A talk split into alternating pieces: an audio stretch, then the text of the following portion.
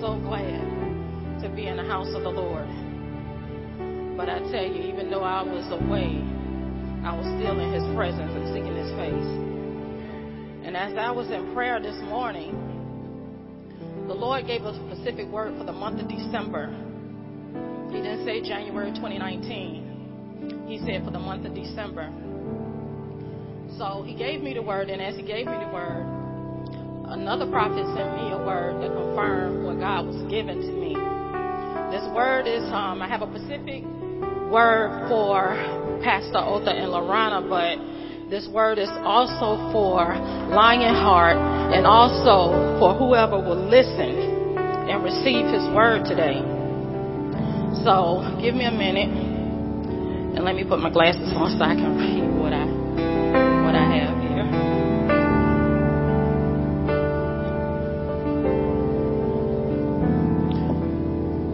So the Lord was saying that there was a shift occurring. And I know if y'all true men and women of God, y'all can feel that it's a powerfully heavenly shift that's taking a, um, you know, that's happening right now. But I will hear the Lord say, these are the words for the month of um, December. I kept hearing the word, point of no return. Point of no return being declared for the month of December. Okay, so let me kind of unpack what God gave me. And I typed all this up. I believe that the prophetically speaking that this has the supernatural potential to be the month where we step forward and never ever to return where we used to be. Woo, thank you, Jesus. And God was telling me about that similar situation when Moses and the children of Israel crossed the Red Sea in Exodus 14. The Egyptian army was following them, and one thing was certain crossing the body of water meant there was no going back. I can imagine they felt the seriousness of it all, and maybe even felt some fear of the unknown. Allow yourself to feel what they must have felt. Because I'm sure y'all can relate. Just like God parted the Red Sea for the Israelites, I believe that December prophetically is the month where God is parting the Red Sea for you. Similarly, similarly to the Israelites, you have to cross over to the other side.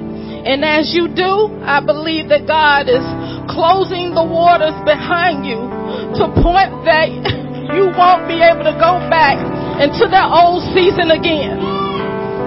So Lionheart, will you do it? Will you cross over?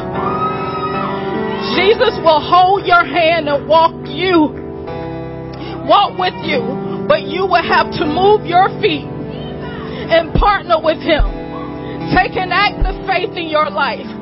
I believe there is going to be and come a moment in this month where you take the step to the other side. It will be an act of faith on your part. And you'll know it when it happens. Just remember this moment and realize that you at a moment of a point of no return. And these are the words that I heard the Father God say for Lionheart and for Pastor Otha. And then Pastor Otha, as I was getting that word, the Lord began to bring you to me. And he told me to let you know that it will be some in the congregation, and it's, and it's almost like it's already has started, that some you were asked to have to leave. It was some God is just moving on for it's their season. They was just only here for a season. Then he said there would be those that he will be leading you to push them out, to start their own ministries. He said, because that's what he called you to do, for you to equip us and send us out. But then those, there are some he has equipped to stay right here and to walk with you. But God say, be it that though it may, for whatever reason, be it good or be it bad, every time one leave, God said he will bring three souls in place of that one. Woo! Hallelujah. Thank you, Jesus. God said, get ready to prepare. Prepare a place. Because next year, he said 2019, you will see amazing things happen. He said he's taking you into a journey that no man has been. He said no man has been where he's taking you. And so when you go to Africa, this will be a journey like never before. God's going to show you things and you will have visitations that you never had before. And God said he is going to do great and miraculous things because what he puts in you will fall on this house, saith the Lord. Hallelujah. Thank you, Jesus. And then I could also see in the realm of the spirit. Hallelujah. Thank you, Jesus. Y'all pray in the spirit. Hallelujah. Thank you, Jesus. I can also see in the realm of the spirit that it was some things would be duplicated when you start off. It's almost like a duplication of Bishop Oyedepo when you start off. But then all of a sudden, it's almost like God is guiding you. And once you get it, He say, take your wings and fly. And when you fly, you will be flying in Him. He's going to create blueprints as you fly for this next generation. God said He hasn't forgot you, that He's proud of you, but this is your season. Be cautious. Be aware of who you listen to, who again, who you let in your circle. God said, stay cautious. Stay cautious. Your spirit of discernment, when you come back, you, you got a strong discernment now, but when you come back, it will be a heightened a thousand times. So you can be aware, so you can be able to face, you know, face this demonic force that's coming. So God is saying we're at a point, Lionheart of no return. This is your time. This is your season. God is your partner and let's ride with him to the end. Hallelujah. Thank you, Jesus. Let's ride with him to the end. Hallelujah. Thank you, Jesus. Praise his holy name. Stand up and give God praise. Dance for the Lord. Hallelujah. Dance for the Lord. Hallelujah. Dance for the Lord. Thank you, Jesus. Glory be to God. Glory be to God.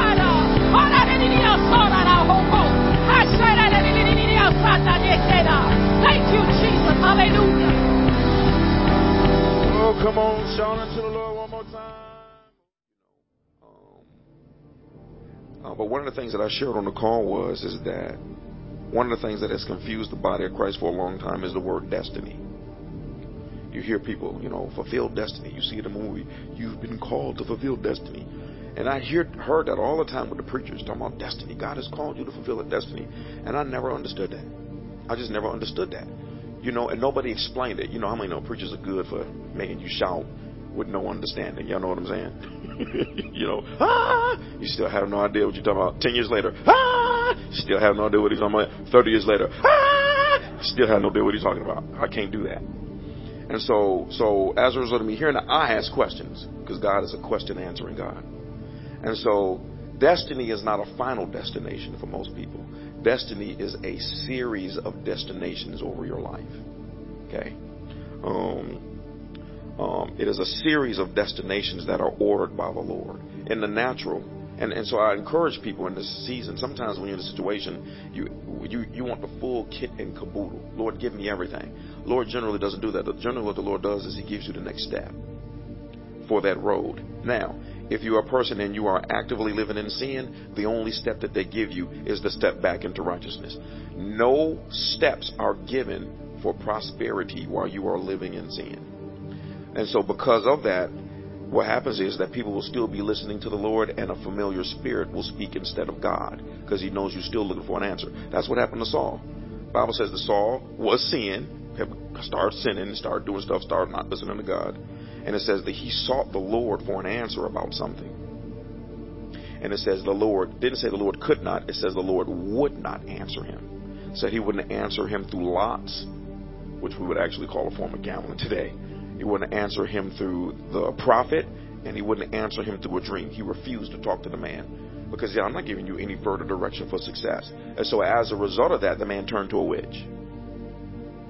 Okay, so you have to be very, very careful in that regards. But your destiny is a series of destinations. In the natural, when you are in your mother's womb, your first destination is to be born into another dimension. That's the first destination. If you put it in an area of education, You know, when you enter into the world, there's a season where you are traveling through time, and then you get to the next destination, which is actually a series of destinations. The next destination is called education.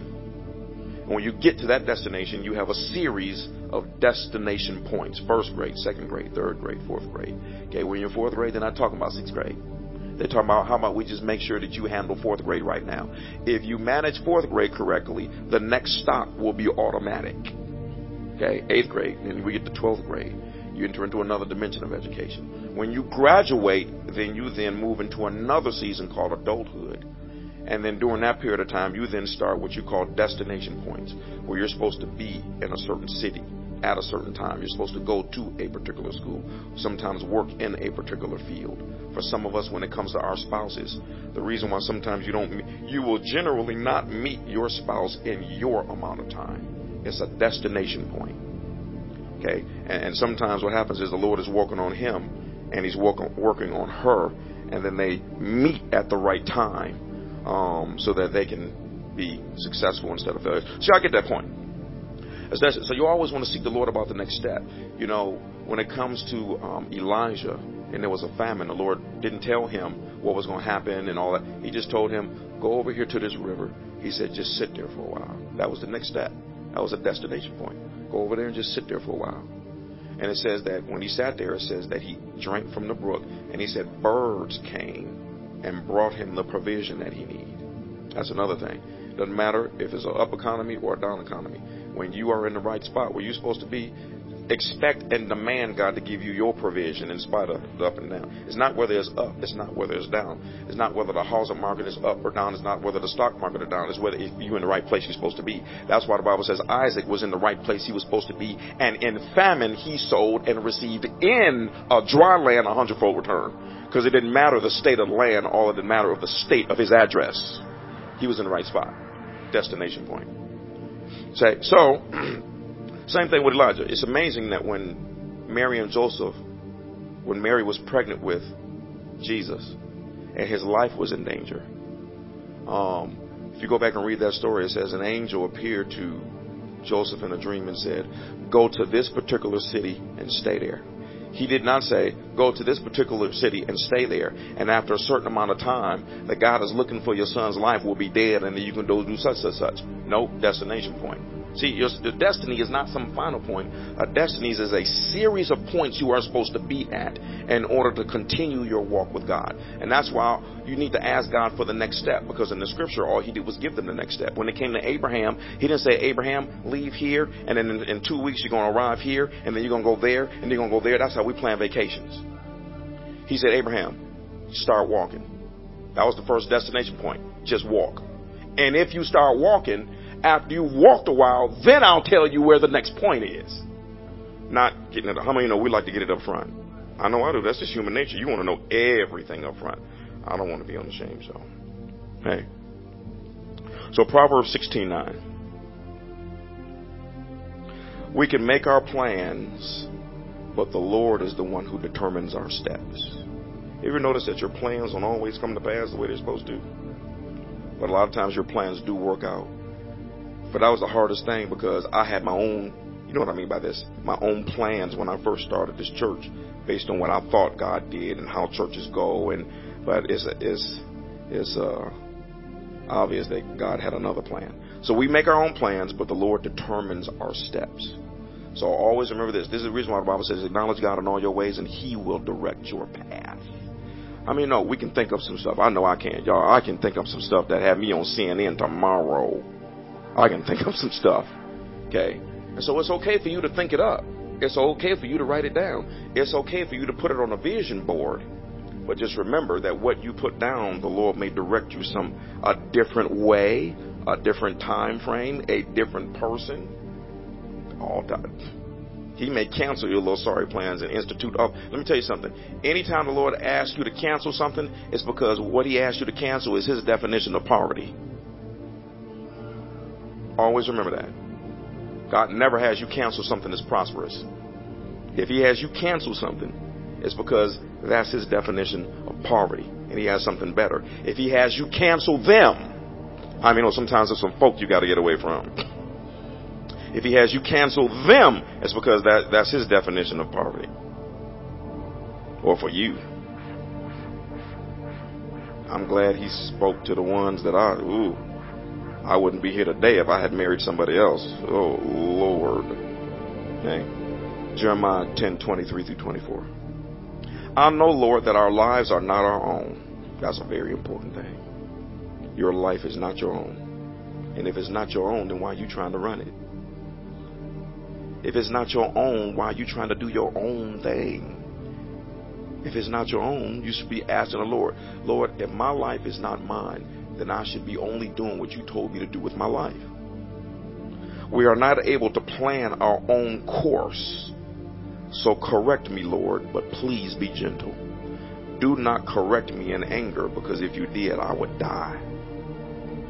That's a lesson, you all, to be careful how to speak to your spouses, because uh, how how you speak to them when you correct someone. It's better to ask someone what you need them to do versus always telling them what they're not doing. See you right there? See what I mean? I got to say it again quickly because I never I, I that just came out. It is better to tell someone what you need them to do versus constantly telling them what they are not doing. No, watch this.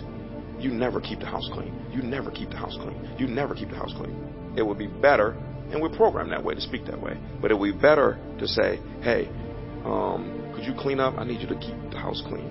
Or I need you to uh, uh, clean the kitchen. Or could you get on top of doing certain things versus you never, never. Because when you say you never, that's a pronouncement. Um, and your words, let me say this anything that you say over individual forces will try to make that come to pass. Okay? So do not correct me in anger, for I would die. And let me tell you something. Whenever you're angry, if you can just hold on for that sometimes for two, three days and constantly ask the Lord to open up your eyes, you'll find that this is a trick by the devil. I'm telling you. I'm telling you, I've been I the the devil has attempted many a times. When I say many, he, when I tell you this, he has attempted many a times for me to say something to my wife or kids or somebody else that would have destroyed them. That wasn't even true. I had to sit on it for two, three days. Why is this in my mind? And I could see myself saying it, see myself doing it, you know, and, and, and then, and I just hold back. It's rare, it's, it's very hard for Satan to break me now only because of the experience. And I'll wait and I'll wait and I'll wait and I'll wait. And, and the devil is not that patient. And so, because you see that in Luke chapter 4, he hit Jesus with that. And when Jesus had an answer, he shifted to something else. So if you can just hold on and hold your peace and hold your mouth and just pray and just think, and it'll feel like you burn it up on the inside, folk. Okay?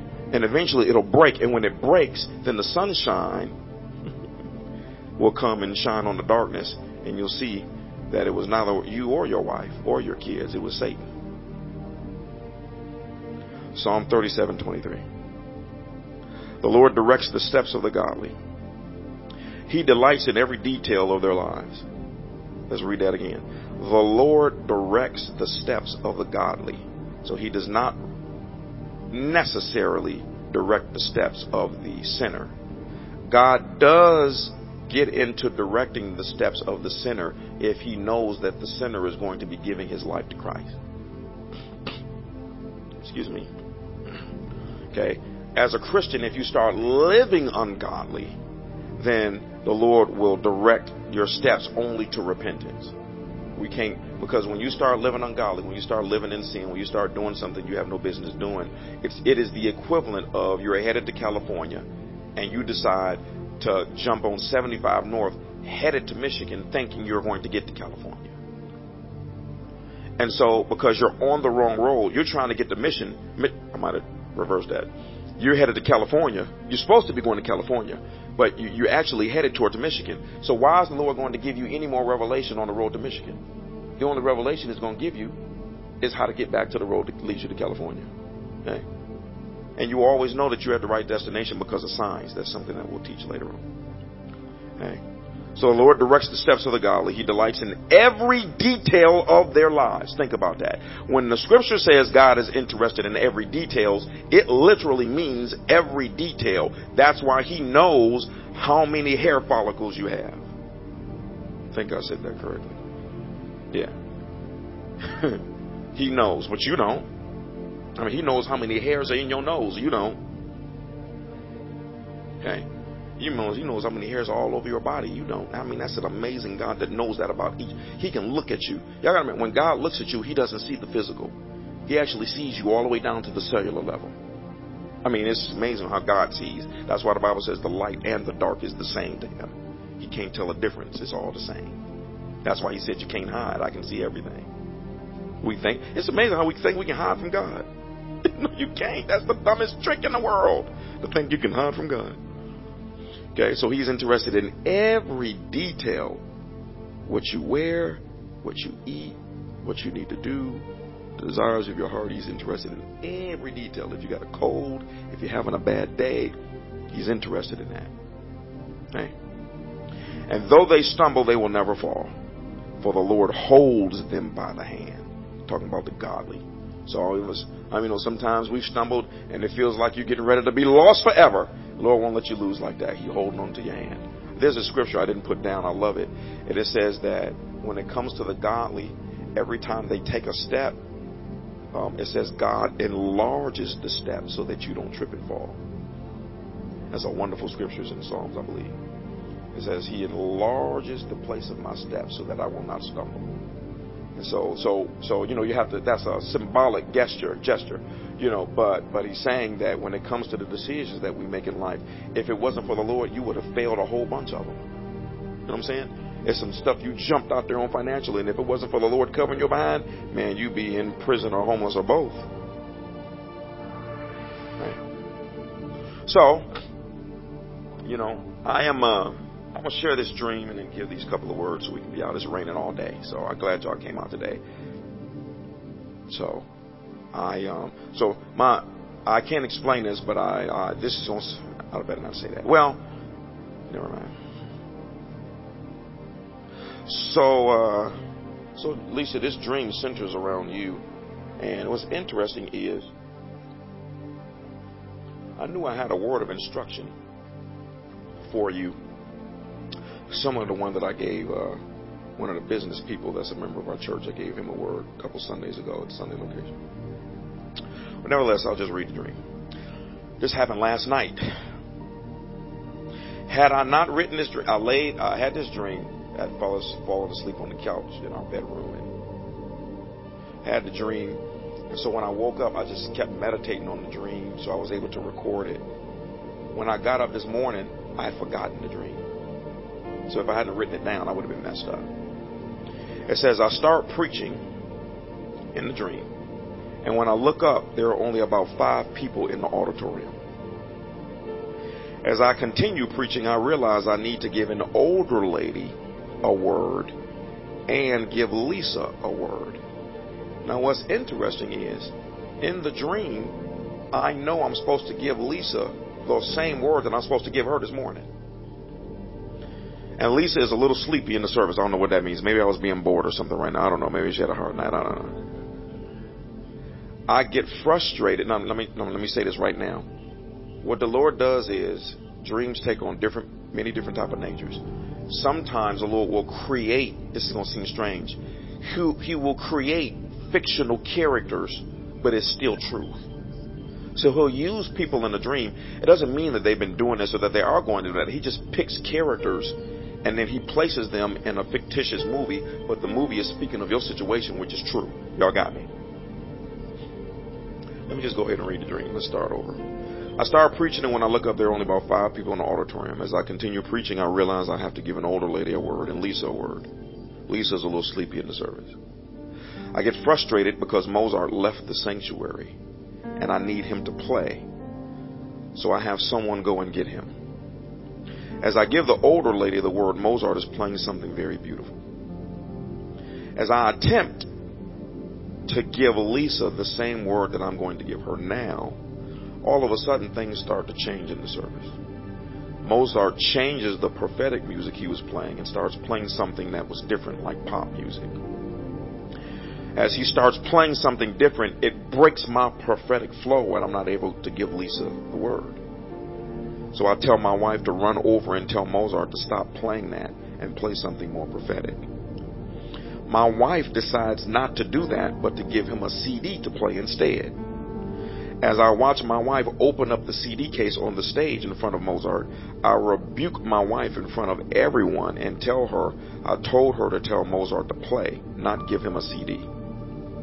I then look up at the arena and the place is packed with people.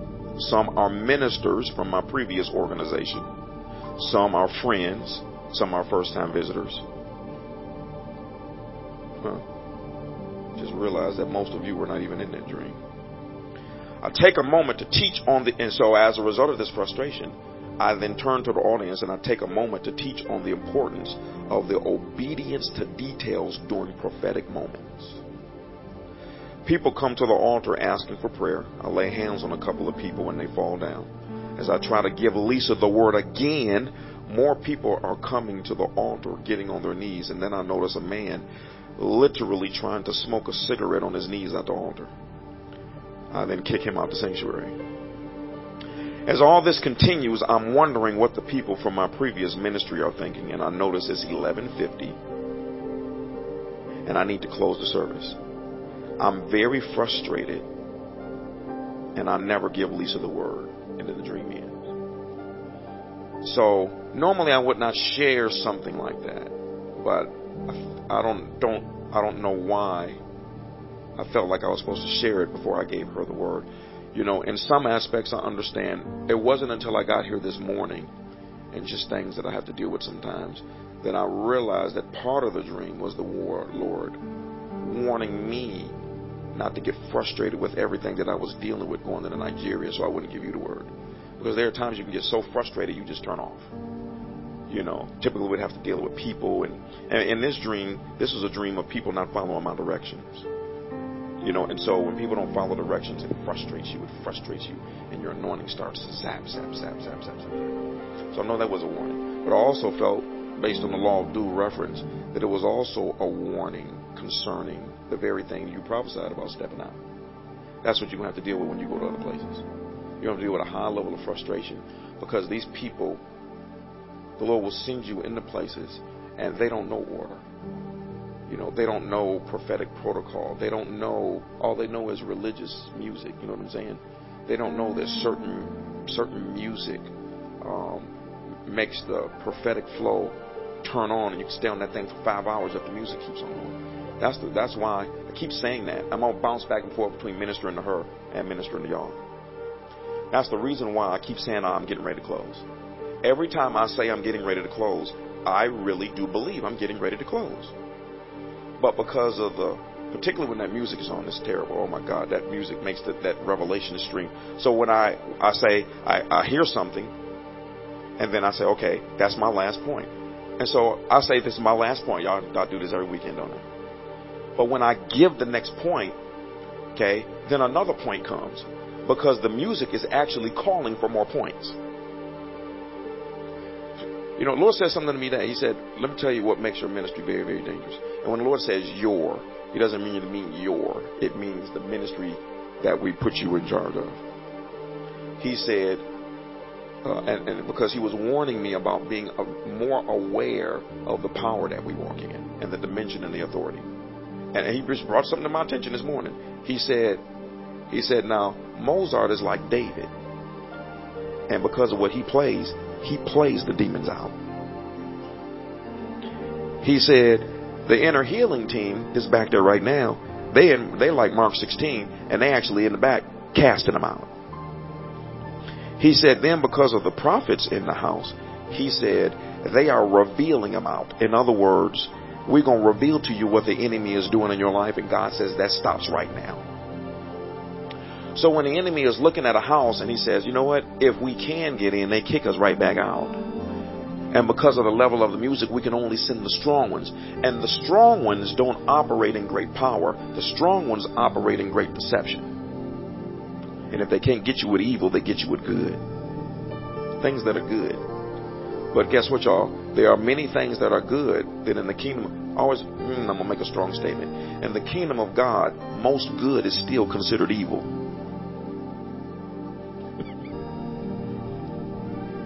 most, not all. Okay. So that's what three one. So I'm gonna just share this with you. There are some things that are given privately. There are some that are given publicly.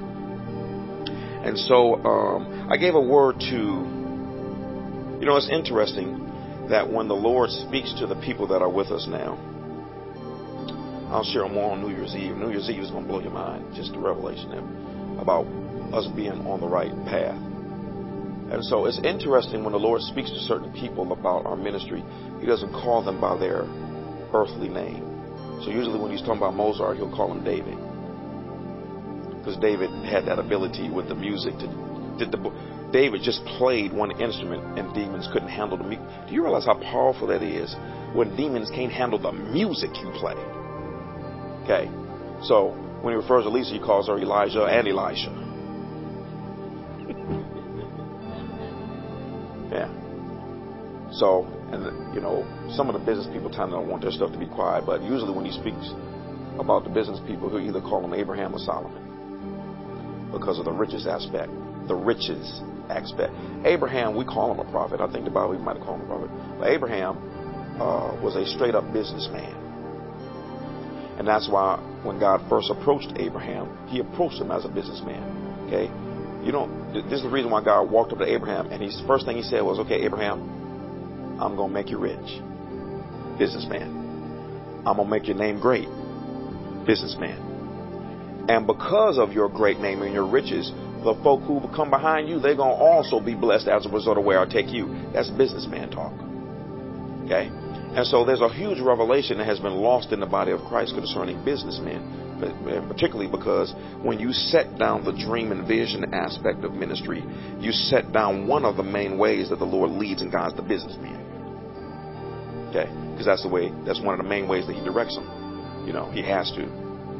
So, so one of the words that I gave to one of the businessmen, the Lord had revealed to me, we were writing, we were writing the praise of worship, and this was just swirling around. And the Lord had me prophesy over this man, a man about his importance. We are all equal in the sight of God. Because of that equality, it's quite possible for the usher to get a greater reward than the pastor. It's quite possible for the secretary to get a greater reward than the businessman, depending on how they carry themselves. So don't never be moved by somebody's title, their church, their degrees, their business. People are impressed by that, but God isn't. God is impressed by one thing character and holiness. Okay? So, so, so the Lord had me prophesy over this individual that um, there's a scene in Scripture where David's men, David was, was jumping out there because he was you know, that's how I am. David was just like, I don't need no help. Y'all just, come on, we're going to go in here and just kill everybody. Y'all roll with me. And they told David, they said, no, sir. They said, we need you to be careful. They said, because to lose you will be like losing an entire nation. And so the Lord had me prophesy over this gentleman that to lose him would be like losing 10,000 men because of the impact that him and his wife are going to have in the future. And so, you know, we pray for the grace of the Lord to be upon him and for him to be careful. And the reason why the Lord directs this individual heavily in dreams is because of the mandate. So, anybody in here is just as equal to him, but his responsibilities are weightier because of the people that it's going to affect. Y'all got me? Okay, so that's the reason. So don't ever, don't ever feel like the Lord never gives me a word. Let me tell you something. So, usually, if you haven't got a word, it's one of two things: you living in sin, or you on the right track right now. And if you're on the right track right now, the Lord doesn't even say anything to you because He does not waste words. Sometimes He keep giving me the reason why I keep getting all these prophecies because I'm in the most dangerous spot. You all, I don't know what I'm doing. The devil is after me every single day. I got to be spoken to. I can't see nothing. Y'all know what I'm saying? So some of you, I've never got a prophecy. Well, let's switch places. You may want to switch back. You know what I'm saying? People be cracking me up. I know. I mean, see, unfortunately, it's been glamorized that people that are close to God get the prophecies. No, it's usually the ones that are in danger of destroying themselves to get the prophecies. Because of where they're going into.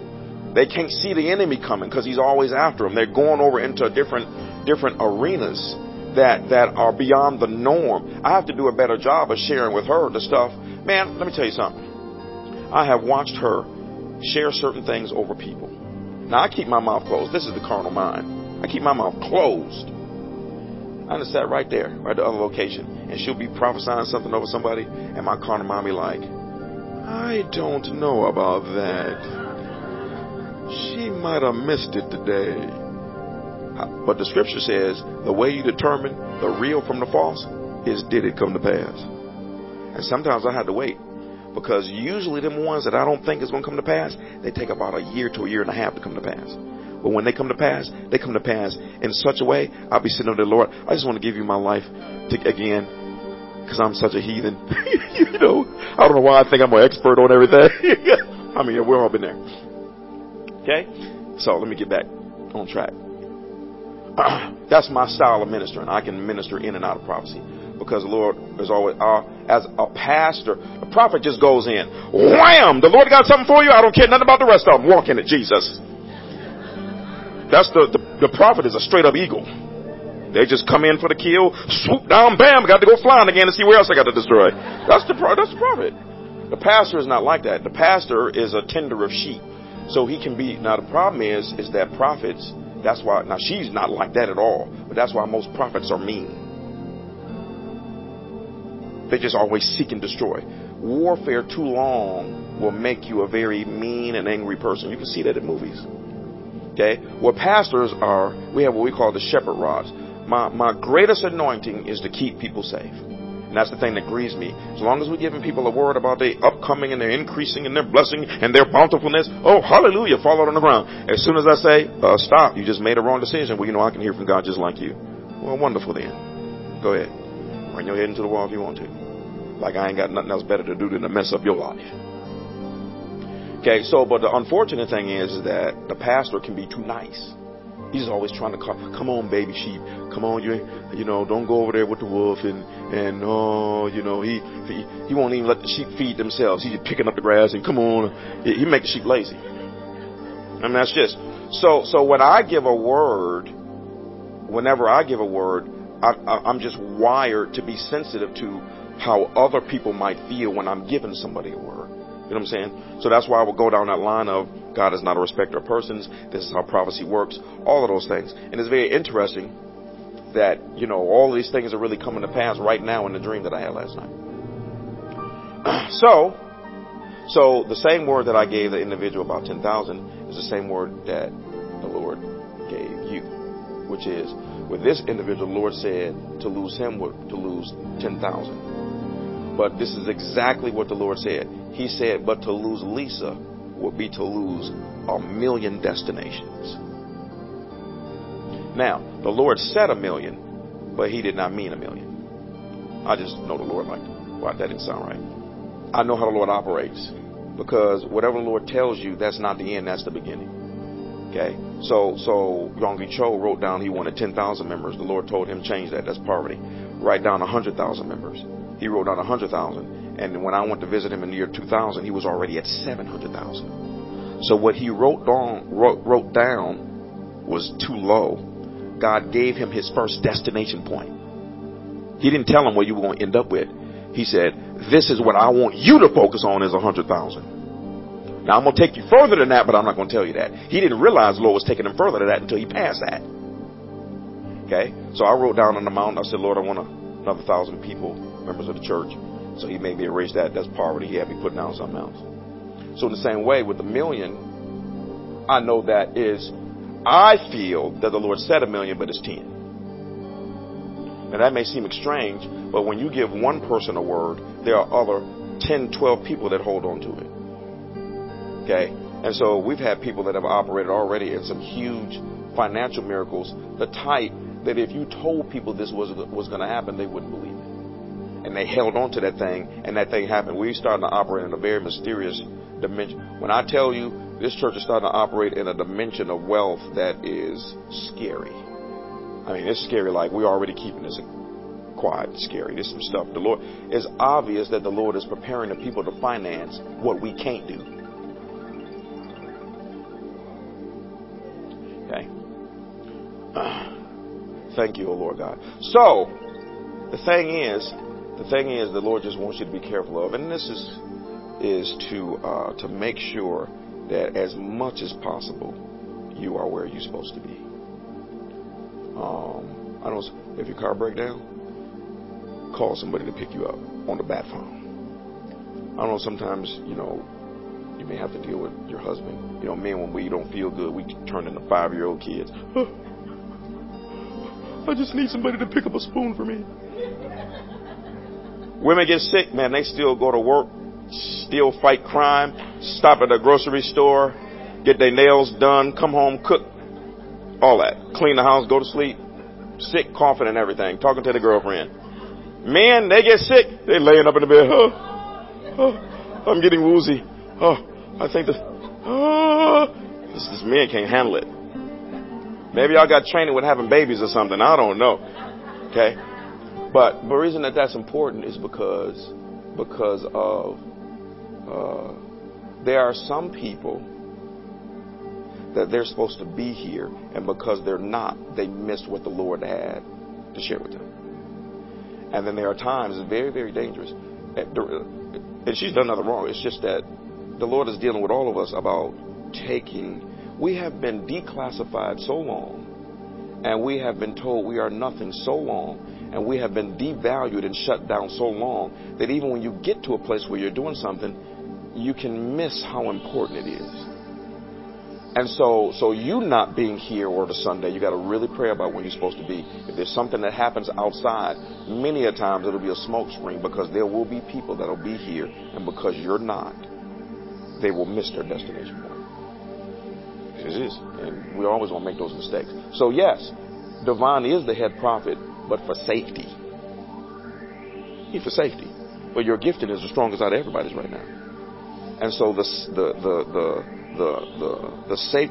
You know, when you study the superheroes, they put the weakest ones in charge because their strongest trait was leadership and safety. When you look at the Avengers, who do they have in charge leading? Captain America. He had a little bit of supernatural strength, but the truth be told is most of the Avengers could kill Captain America. His leadership skill was his character. He believed in doing things which is right. He didn't lose his temper. You know what I'm saying? And he had the ability to direct everybody about the misuse of power. That's what the Avengers movies has been about. Okay? So so we're here more for that protective part, you know, and that's been going excellent. But just remember, yeah, he might be the head, but the gifting. And so the gifting has to be protected. And they're gonna be I'm telling you, who the Lord is gonna send up in here, one word from the prophet can cause them to leapfrog over 20 years. And and you never know who you're giving a word to. Because you might be giving a word to the next Billy Graham. And see, before see the Lord will give you the word, but he won't show you the destiny.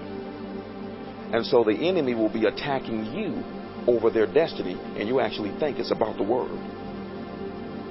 You understand what I'm saying? Thank you, O Lord God. Okay, so this is a thing of being careful. Just a thing of being careful. And so, um, thank you, Jesus. Pray in the Spirit for a second. Thank you, O Lord God. Blessed be your holy name, O God. Thank you, Lord Jesus. Praises be unto thee, O Lord God.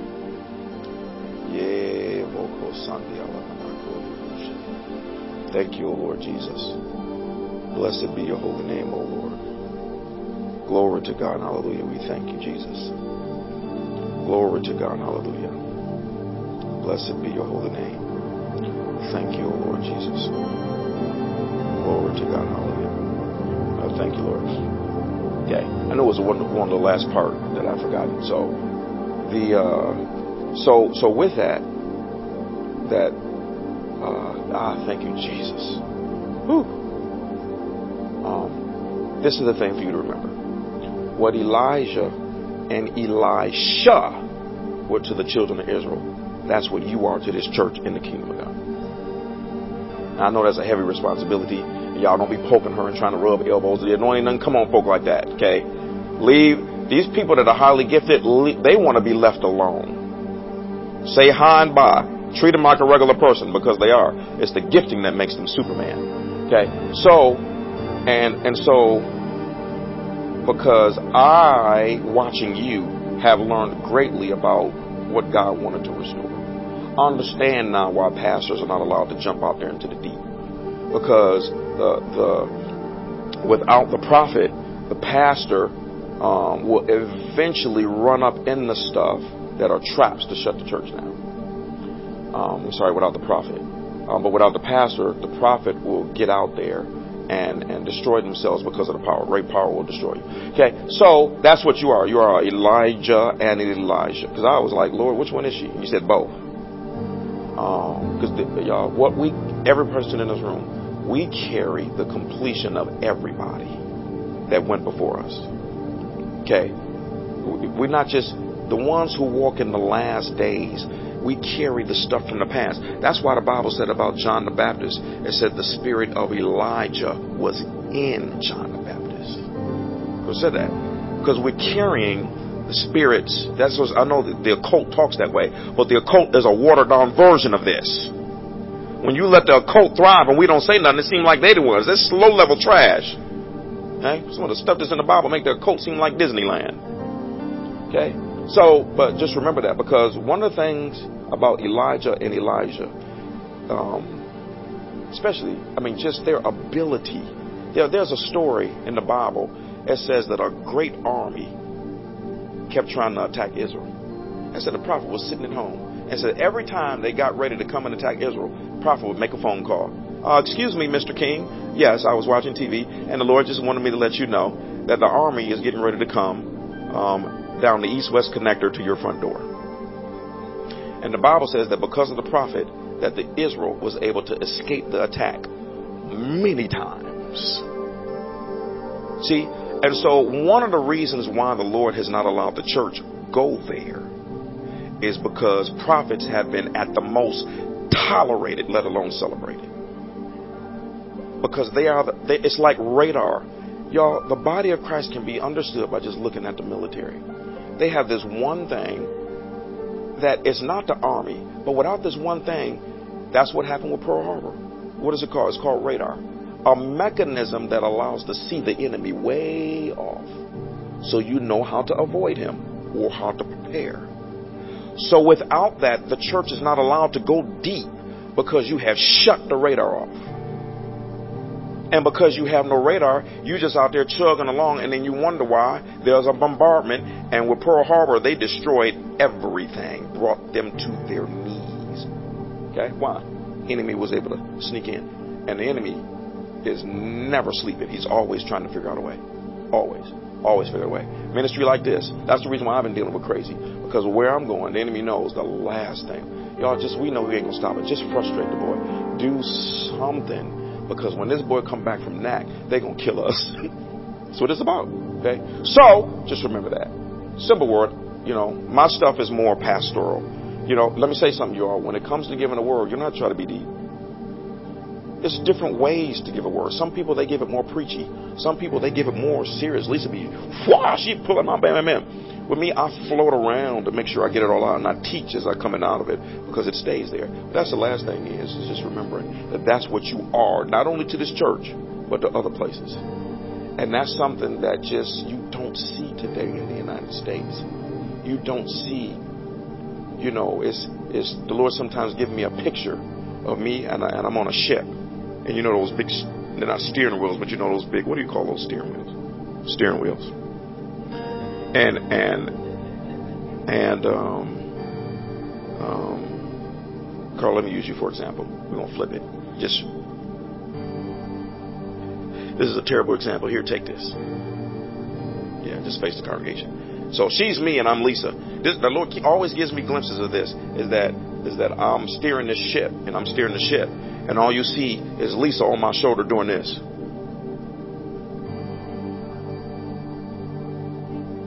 It's crazy the little stuff looks short me.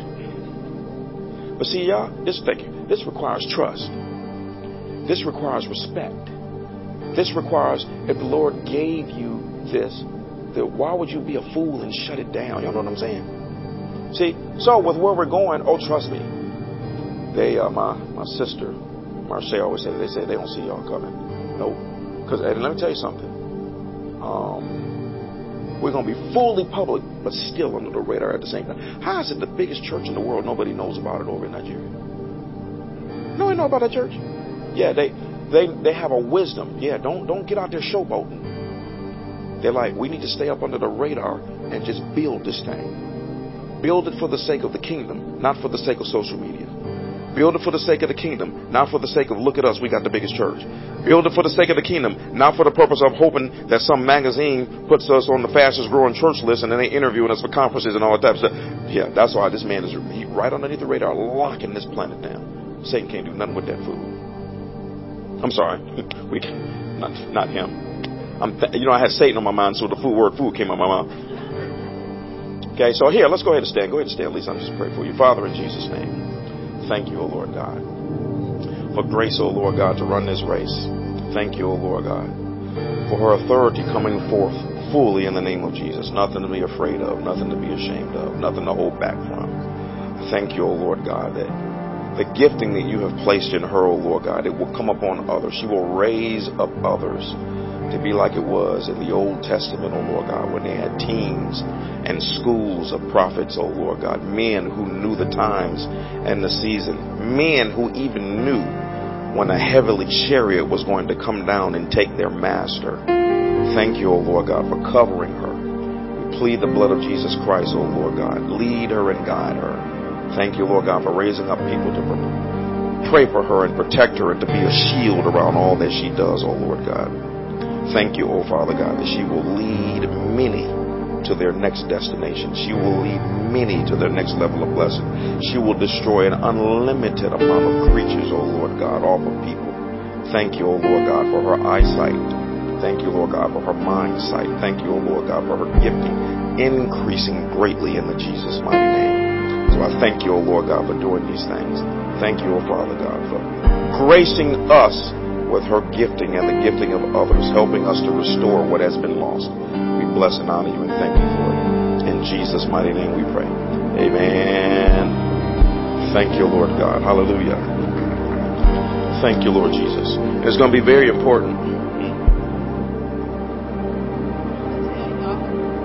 That this church is so true. The Lord woke me up this morning and when I was in prayer, he started telling me things from my past and he started showing me where he was taking me. And it was so scary to me because I never did it before. And he told me, he said, to seal everything that I'm saying. He said, your pastor gonna give you a word today.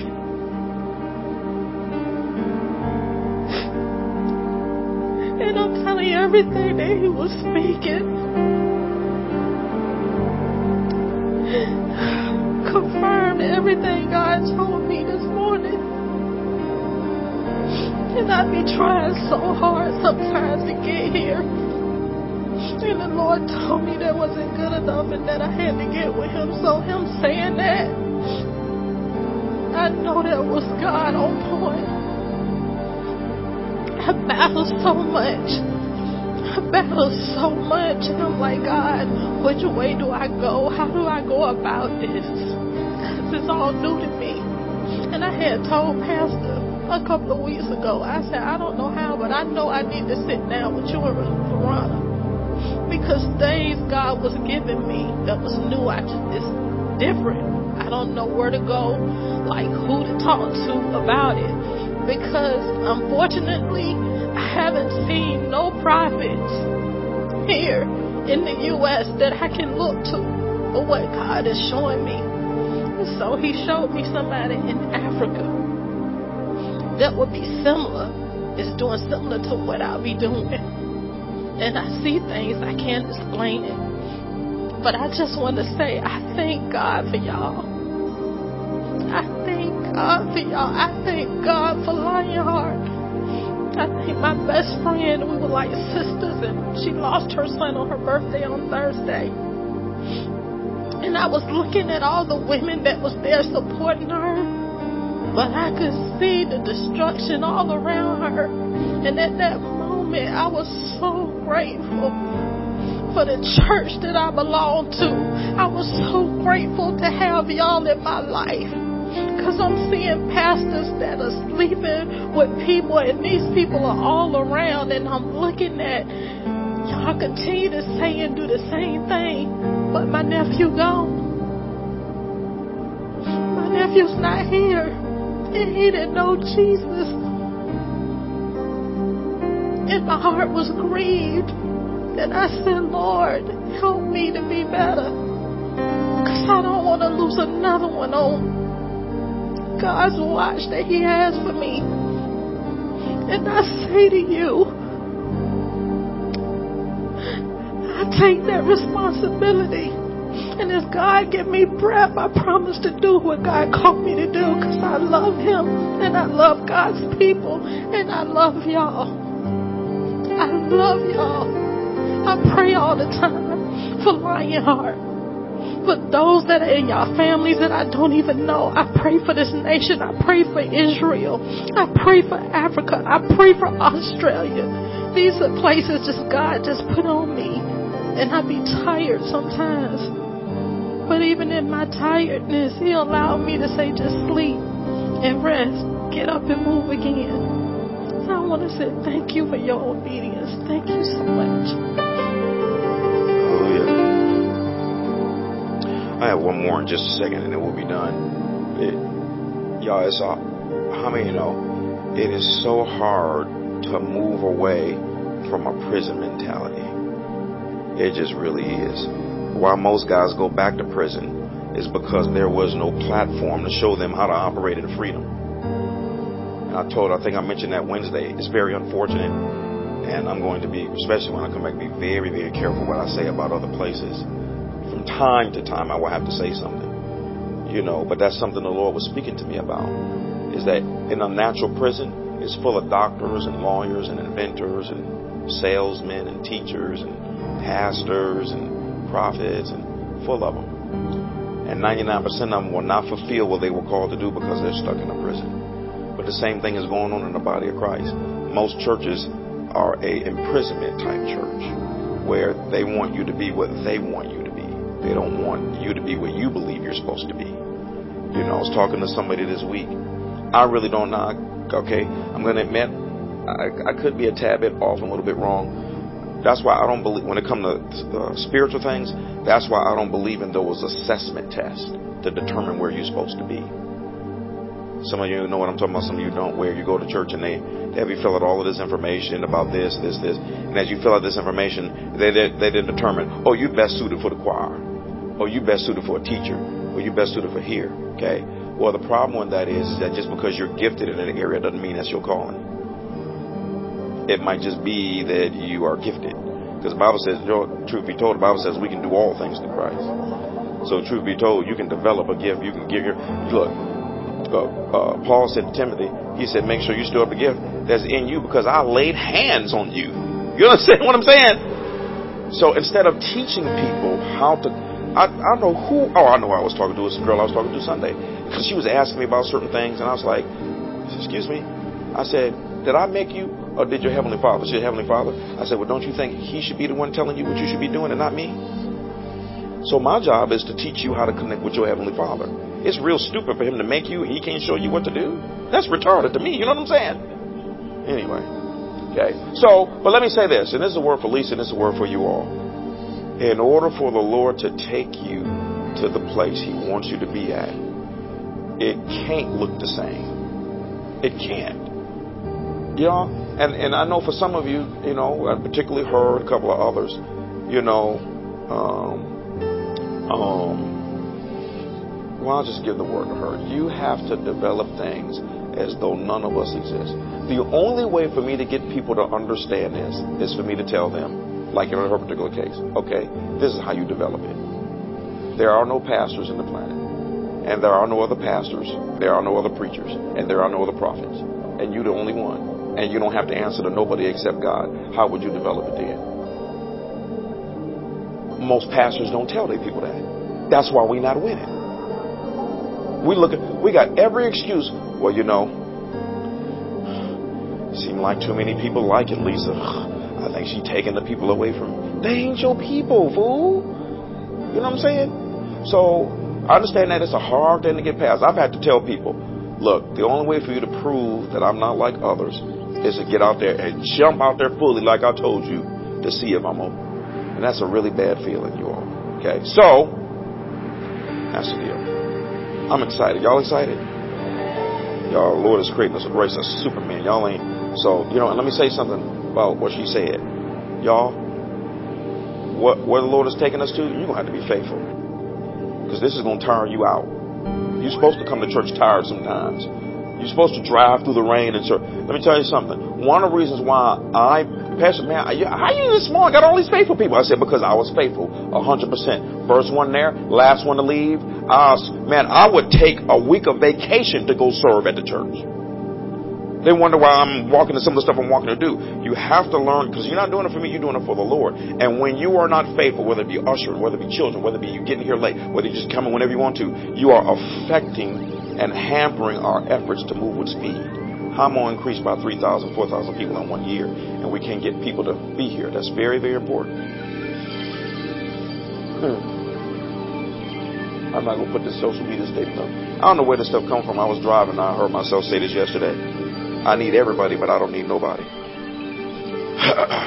Andre and Joe. Y'all just come up for a second. That'll be the last one. I just wanted to. Y'all, I was uh, I was praying yesterday, and uh,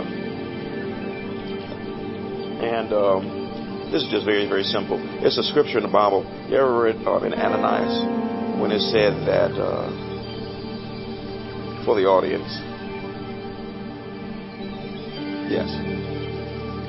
Ananias, when uh, was such a big giver and such a big prayer that when salvation was available to uh, the Gentiles, God made sure that he was the first one that got saved.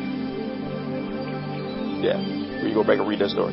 Okay, and, and so that that experience with Ananias showed Peter and them, oh, apparently now the Gentiles can get saved too because of this one experience. I think I'm telling the right story. Yes. And so, but so the, the the word that the Lord wanted me to share with you, it was really really simple. It's nothing deep. You might you might, might be millionaires next month or something. If you do, just give me a piece. You know, I'm just playing, unless you get it. okay. But but the same, but the Ananias, this the, what the Lord wanted you to uh, hear and understand was what was said about Ananias. What was said about Ananias is the angel showed up to him and said You've been doing things for a while, but it's come up in remembrance before God. And so, so it might be in an area that you may not think, but the Lord wanted me to say that He has something in special in store for you all in the future over many things, but one in particular your willingness to open up your home to help people get from one destination to another. Hey, you know what I'm talking about. Hey. And and whether it helps you a little bit or not, that's a lot to let people in your home to be a safe haven for them. Because they let folk in their home, they got kids. More than one kid. Okay? And it was very, very simple. See, there are things, remember God says He looks at the details? And see, and so, and your willingness to do that allows the Lord to work with individuals to get them from one destination point to another. And so, because you were the vehicle that allowed them to get from one destination to another, the Lord then, as a return to you, has to then take you to your next destination. Understand what I'm saying? So that's all it was. The Lord just wanted to say that He remembers and He sees all that y'all are doing, and that it means more to Him than you would ever know because the Lord loves people, particularly the downtrodden and those that are not doing well. Those come with the greatest rewards. Okay? So y'all stretch your hands toward them. Y'all both take my hand. Father, in Jesus' name, we pray, O oh Lord God, for a sevenfold return on their giving. They have opened up their home, O oh Lord God. They have been a blessing to people. They have a heart to help, oh Lord God. And so I pray that you would advance them, you would increase them, you would grace them, O Lord God, that you would take them to their next level of prosperity, O Lord their next level of ambition. Open up doors, oh Lord God. Direct them in the way that you would have them to go.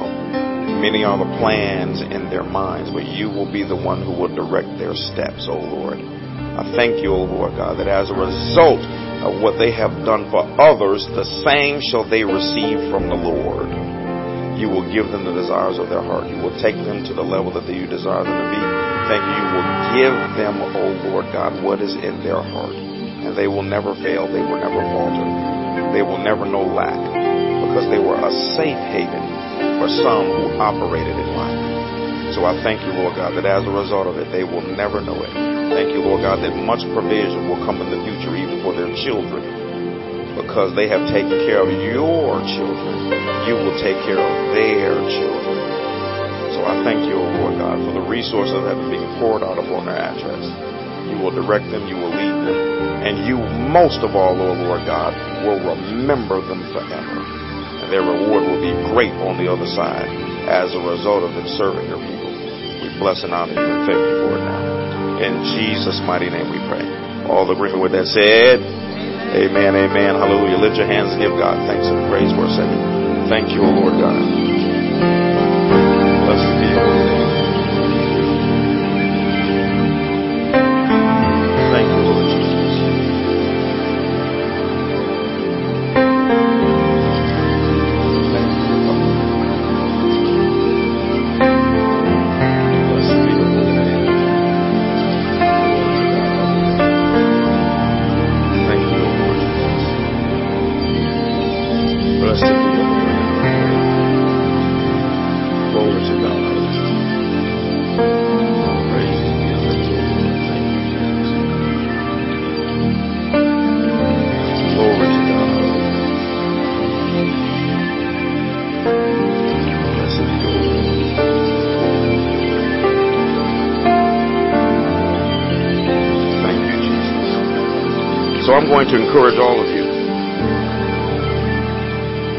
Encourage all of you. It's easy to forget these things. And, you know, if you don't pray this way, you know, we can have someone minister to you. But praying in tongues has always been important. But it's always even more, it's even more important today.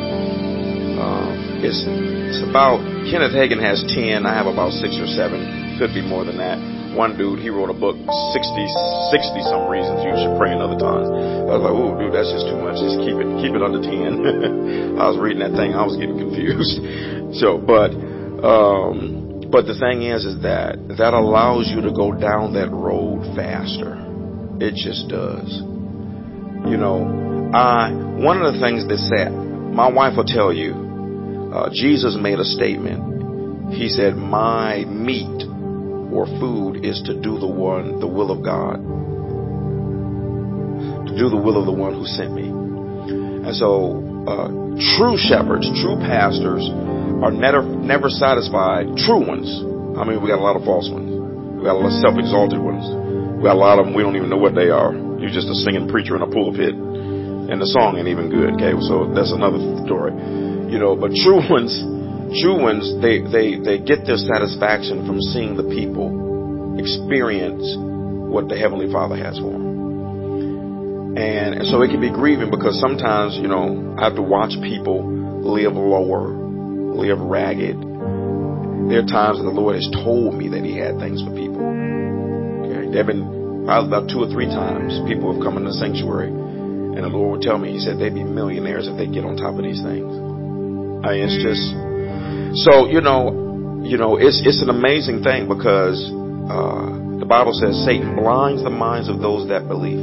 Unbelief has to do with Satan blinding your mind. You know, and it's, and it's amazing me. So, you know, I'm encouraging you, somewhere along the line, you have to take your life seriously with God and say, you know what? I can watch TV for three, four hours. I can go shopping for three, four hours. You know, I can do whatever else for three, four hours. You know, but why do I just give God the minimum? You know, I mean, just what I was dealing with yesterday, and you know, just knowing that that's how that works. I mean, just, I mean, when I tell you, it was like every cell in my body was off. My body was off. My mind was off. It was, I mean, I was just, I was just off. You know, I said maybe I need to go to the movies. I said no, I better not do that. And, I mean, I was just really, really off. It was, it was like the world was spinning. My body was off. I'm getting a pain here, a pain there, a headache here, a headache. There. I it's just delirious. And so I said, you know what I'm gonna do? And so I sat there, and, and this is a, it's the master weapon that most people don't use. That can kill anything. I sat there and I just sat and I, I laid my head over, you know, the couch and just laid my pillow. I just started praying in tongues. Just started praying in tongues. And at first it was laborious. It was hard, you know. I'm trying to pray in tongues. I mean, you know, there's some things you go through and you don't want to pray, you don't want to sing, you don't want to read. You just want to lay there and soak. Deliver me, oh Lord, because I'm so lazy right now. Just come on and touch me with your Holy Ghost wand. You know you love me. You want to do stuff like that sometimes. And the Lord won't do it sometimes. Just like, no, because that's not how you overcome. Okay, you don't overcome by laying there. You overcome by warfare. So I sat there. And then after a few minutes, I noticed that when I was praying in tongues, I could tell, I could tell that it was the Holy Spirit giving commands through the language. I could, you know, some of some of you that pray, you know what I'm talking about. Where if you're praying in tongues in your own strength, and then something takes you over, and you're like, no, this is another being here doing this. You can tell that the words that are coming out of you, this is something else. Yeah. And so that I was in that dimension. When you get over, when you're at that point, that's when the Holy Ghost has taken you over. And now He is destroying the armies that have come against you. Then when they are completely destroyed, you enter, or it's either that you destroy them or you rise above them. There's a movie, I can't remember what it was. If I thought about it long enough, I will remember. And that really is true. Because you, uh, spirits always exist. He said something. He said, you never destroy your demons, you just rise above them. And that's what praying in tongues does. That it lifts you above the atmosphere where they are and allows you to soar and to be free. And so your spirit ascends above them and then boom, your peace comes back. Something about being in the sky is very peaceful. Okay. And so, so, you know, but these are things that the Lord gives you. Now, watch this. Had I not done that little two and a half hour of praying in tongues, I would have came to church miserable. Bad attitude. Okay. The dream could have been showing me what was, because in many ways, the dream was showing me what was working against me to stir up stuff. Okay, let me tell you something. When God is getting ready to take you someplace, the visit, the, the enemy will visit the folk around you. Because watch this, watch this. You'll get free. You'll pray in tongues for two hours, and now you're at peace, but all the folk around you are not. just, okay, so, you know, the Lord God has a plan for us all. There are people that you all are supposed to meet, things you are supposed to do, experiences that you are supposed to have. There are people that you are supposed to help, things that you are supposed to give, and things that you are supposed to receive. And it will only happen if you're on the right path. And the major way that you stay on that path is two big major things, and that is can Jesus come to your life and say, Ooh, over here, you just flat out living in sin. You are dead wrong. You have to repair that and change that. And then the second thing is spending time in the Word. Pray. You know, it's, it's funny. The Bible says meditate the Word how often? Day and night. And He said you will automatically start being successful. We read the Bible every once in a while and then got an attitude and depressed on why we're not a success. And he say read it day and night for a couple of weeks and then some success might show up. This is a lifestyle. That one revelation right there, not reading the Bible daily, I mean getting into it like it's the only book in the planet like there is. You, let me tell you something. Let me tell you when you know you are there. When you start reading and studying the Bible like you are the only Christian in the planet, God is holding you responsible for teaching everybody else what it says. There is no TV, there are no computers, and there are no smartphones. There is no internet. And there's only one book, the Bible. When you start studying to read it that way, you'll fly so high to scare you. But we got too much stuff vying for our attention. We got too many substitutes. We got too many, uh, what do you call them? Thank you, distractions.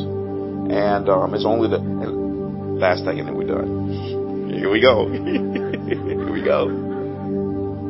Um, the one of the reasons why this last day church is considered greater than the church that went before us is because we have to do what they did with the distractions.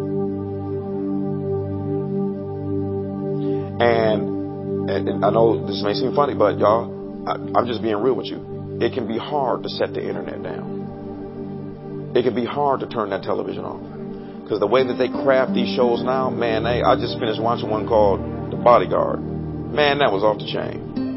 And I sitting up there with our potato chips. Man, this is off the chain. Man, they got some stuff out. I mean, sports, movies, videos, music. I mean, the world is at your fingertips. Social media has a spirit that just makes you stay on it all day long. Well, guess what? This is not rude. But the people in the Old Testament in the book of Acts, they didn't have none of that. So it was easier for them to fellowship. It was easy for them to pray all day. It was easy for them to read the Bible all day. It was all, it was easy for them to be at the church every day. Wasn't no other place to go. They didn't have malls. They didn't have entertainment centers. They didn't have restaurants. You know what I'm saying? They, you couldn't go to the movies. So it was easier. I know this ain't strange, but it was easier for them to be committed to the things of God when there wasn't much else to do. So the reason why the reward for us is greater is we have to do more than what they did in the face of all of this secular opposition. And for those that overcome that, that's why they'll be the greatest. That's why those in heaven say that they, the Bible talks about the great cloud of witnesses. The people that have been caught up to heaven said when they talk to the individuals up there, they say, we watch y'all.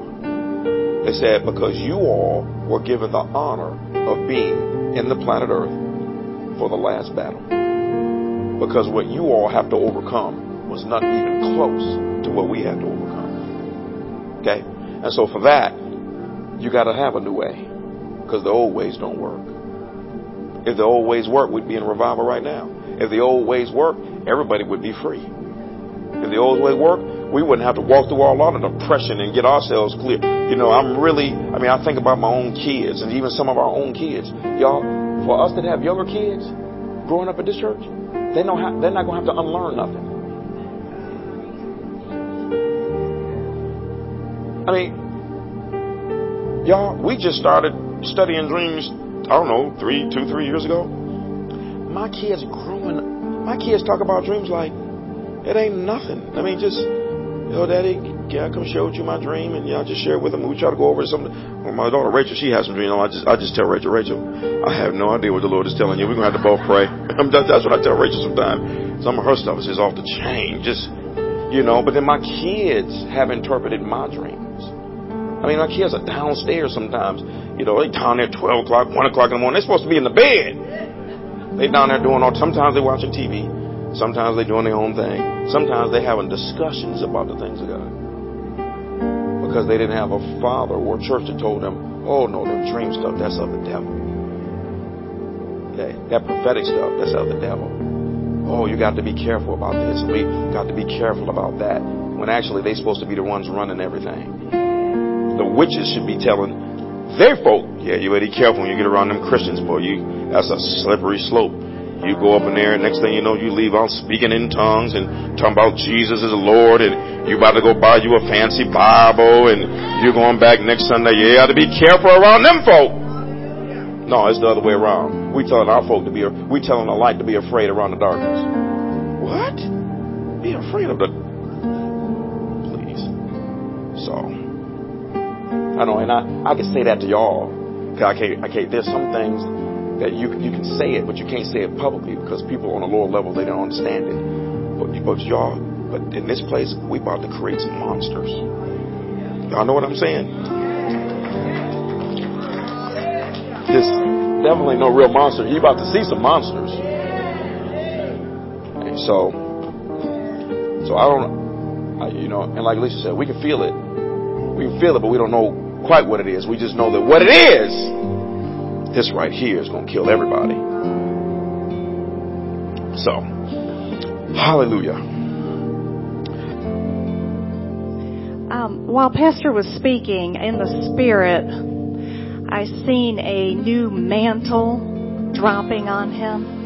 And previously in a vision that I had seen of him, I actually seen him in the spirit, what he looked with his armor on as a general. And um, I can, Pastor is very powerful. But this journey and this destiny point is actually going to exchange part of his armor and give him a new armor for the journey ahead. And as I was uh, seeing this, the Lord also said that what is transpiring in his life with the new mantle, the Lord is also mantling Lionheart Church. And it goes with um, prophetess Lisa's word that as we cross over, we are positioning ourselves. As we move forward, we're positioning ourselves and we lift up our hands and God by the Spirit is giving us a new mantle to cross over into the next assignment, into the next journey, into the next business adventure and everything that we need, it, we're going to be mantled with it and it will cause the resources, the people, and everything that you need in your life will align to the mantle in Jesus' name. Glory to God. Lift your hands. Give God thanks for that. Oh, hallelujah. I have an addition to that. Because as she was speaking, the Lord said, The mantle is not new. It's new for you, but it's old to me. And then as she was saying that, the Lord gave me a picture of in scripture. Okay. Elijah, he carried that mantle. So it was it was old for him, but it was new for the guy that took over. So so what was old to him, it was new to the guy that was moving to his next destination point. But the scene that the Lord showed me is that when he picked up that mantle after his old man was gone, he did something.